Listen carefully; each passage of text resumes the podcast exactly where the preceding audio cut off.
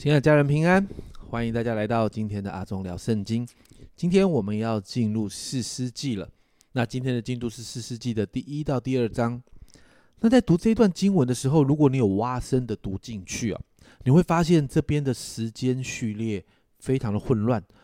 对照约书亚记来看，这当中好像有很多在时间序列上面冲突的地方。没有错，你有发现这个问题的人，你就发现了四世纪的一个难题。就是第一、第二章的时间序列要怎么解释的问题，这当中有很多复杂的讨论，因为必须要把约书亚记一起拿来讨论。那简单的结论就是，四世纪第一章的记载基本上是在约书亚死后发生的，而与约书亚记重复的事件，其实并不能表示一定在约书亚生前发生了，只能说这是一个有发生的事啊事实啊。那时间的序列很难定义，而作者就是把这样的事件记载下来而已。这是简单处理一下这边的问题的难题。但是在这两章的里面，你会发现一个在约书亚记就可以看到的严重问题，现在在四世纪里面发酵了，就是以色列百姓没有听从神的命令，除恶务尽的把所有迦南人赶出。在第一章的十九节这里，这里说耶和华与犹大同在，犹大就赶出山地的居民，只是不能赶出平原的居民，因为他们有铁车。二十一节，便雅悯没有赶出住在耶路撒冷的耶布斯人，耶布斯人人在耶路撒冷与便雅悯同住，直到今日。二十七、二十八节，马拉西没有赶出伯善和属伯善乡村的居民，他那和属他那乡村的居民，多尔和属多尔乡村的居民。以伯莲和属以伯莲乡村的居民，米吉多与属米吉多乡村的居民，迦南人执意住在那些地方。及至以色列强盛，就使迦南人做苦工，没有把他们全然赶出。这是马拿西。二十九节这里也说到，以法莲没有赶出住在基舍的迦南人，于是迦南人仍住在基舍，在以法莲中间。接着三十节。西部人没有赶出基伦的居民和啊拿哈拉的居民，于是迦南人仍住在西部人中间，成了服苦的人。接着是三十一到三十二节的亚瑟，这里说亚瑟没有赶出雅科和西顿的居民，亚黑拉和雅格西的居民，黑巴、亚佛格和利和的居民。于是亚啊亚瑟没有赶出那地的迦南人，就住在他们中间。接着三十三节。拿佛他利没有赶出博士麦和博亚纳的居民，于是拿佛他利就住在那地迦南人的中间。然而博士麦和博亚纳的居民成了服苦的人。然后三十四、三十五节，亚摩利人强逼但人住在山下，不容他们下到平原，好像但人被但这个支派被欺负了。亚摩利人却执意住在西列山和亚亚伦，并杀兵。后面你看到，然而约瑟家胜了他们。使他们成了服苦的人，没有赶掉他们哦，而让他们住在中间，成了服苦的人。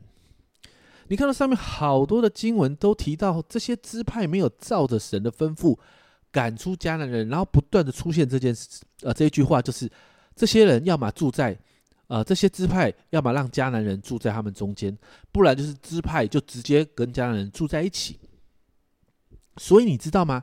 这个问题很严重。你知道住在一起就彼此影响。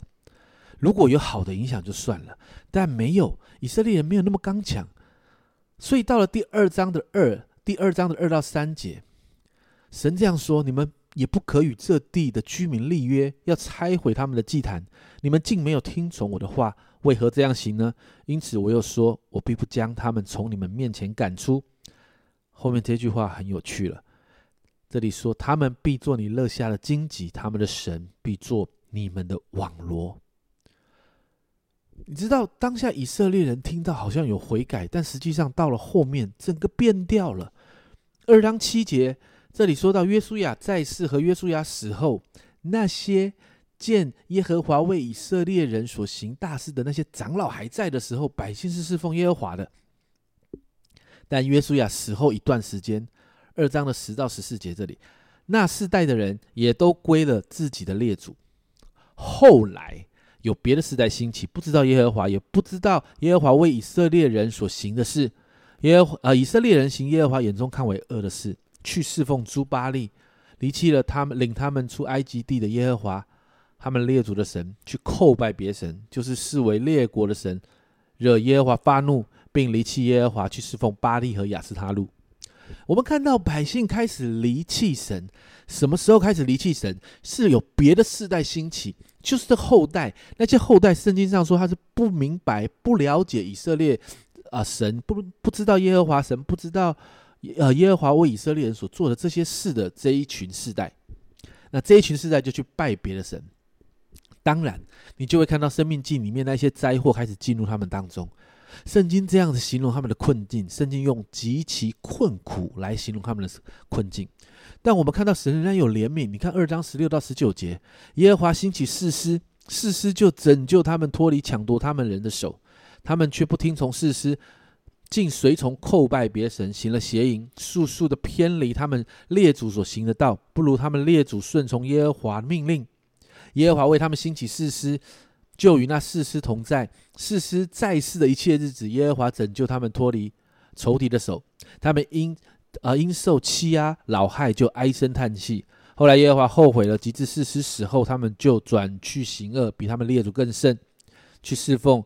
叩拜别神，总不断啊，总不断绝顽梗的恶行。于是耶和华的怒气向以色列人发作。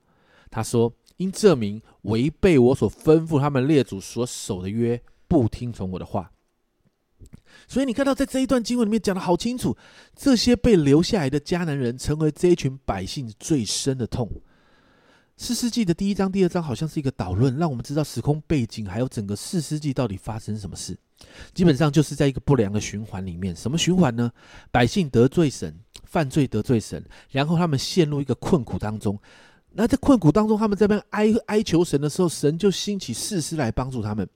有士师的时候好好的，但士师不在的时候，士师过世的时候，百姓又开始犯罪得罪神。然后接着又有士师被兴起来拯救百姓，就整个士师记一直在这样的循环里面没有办法突破。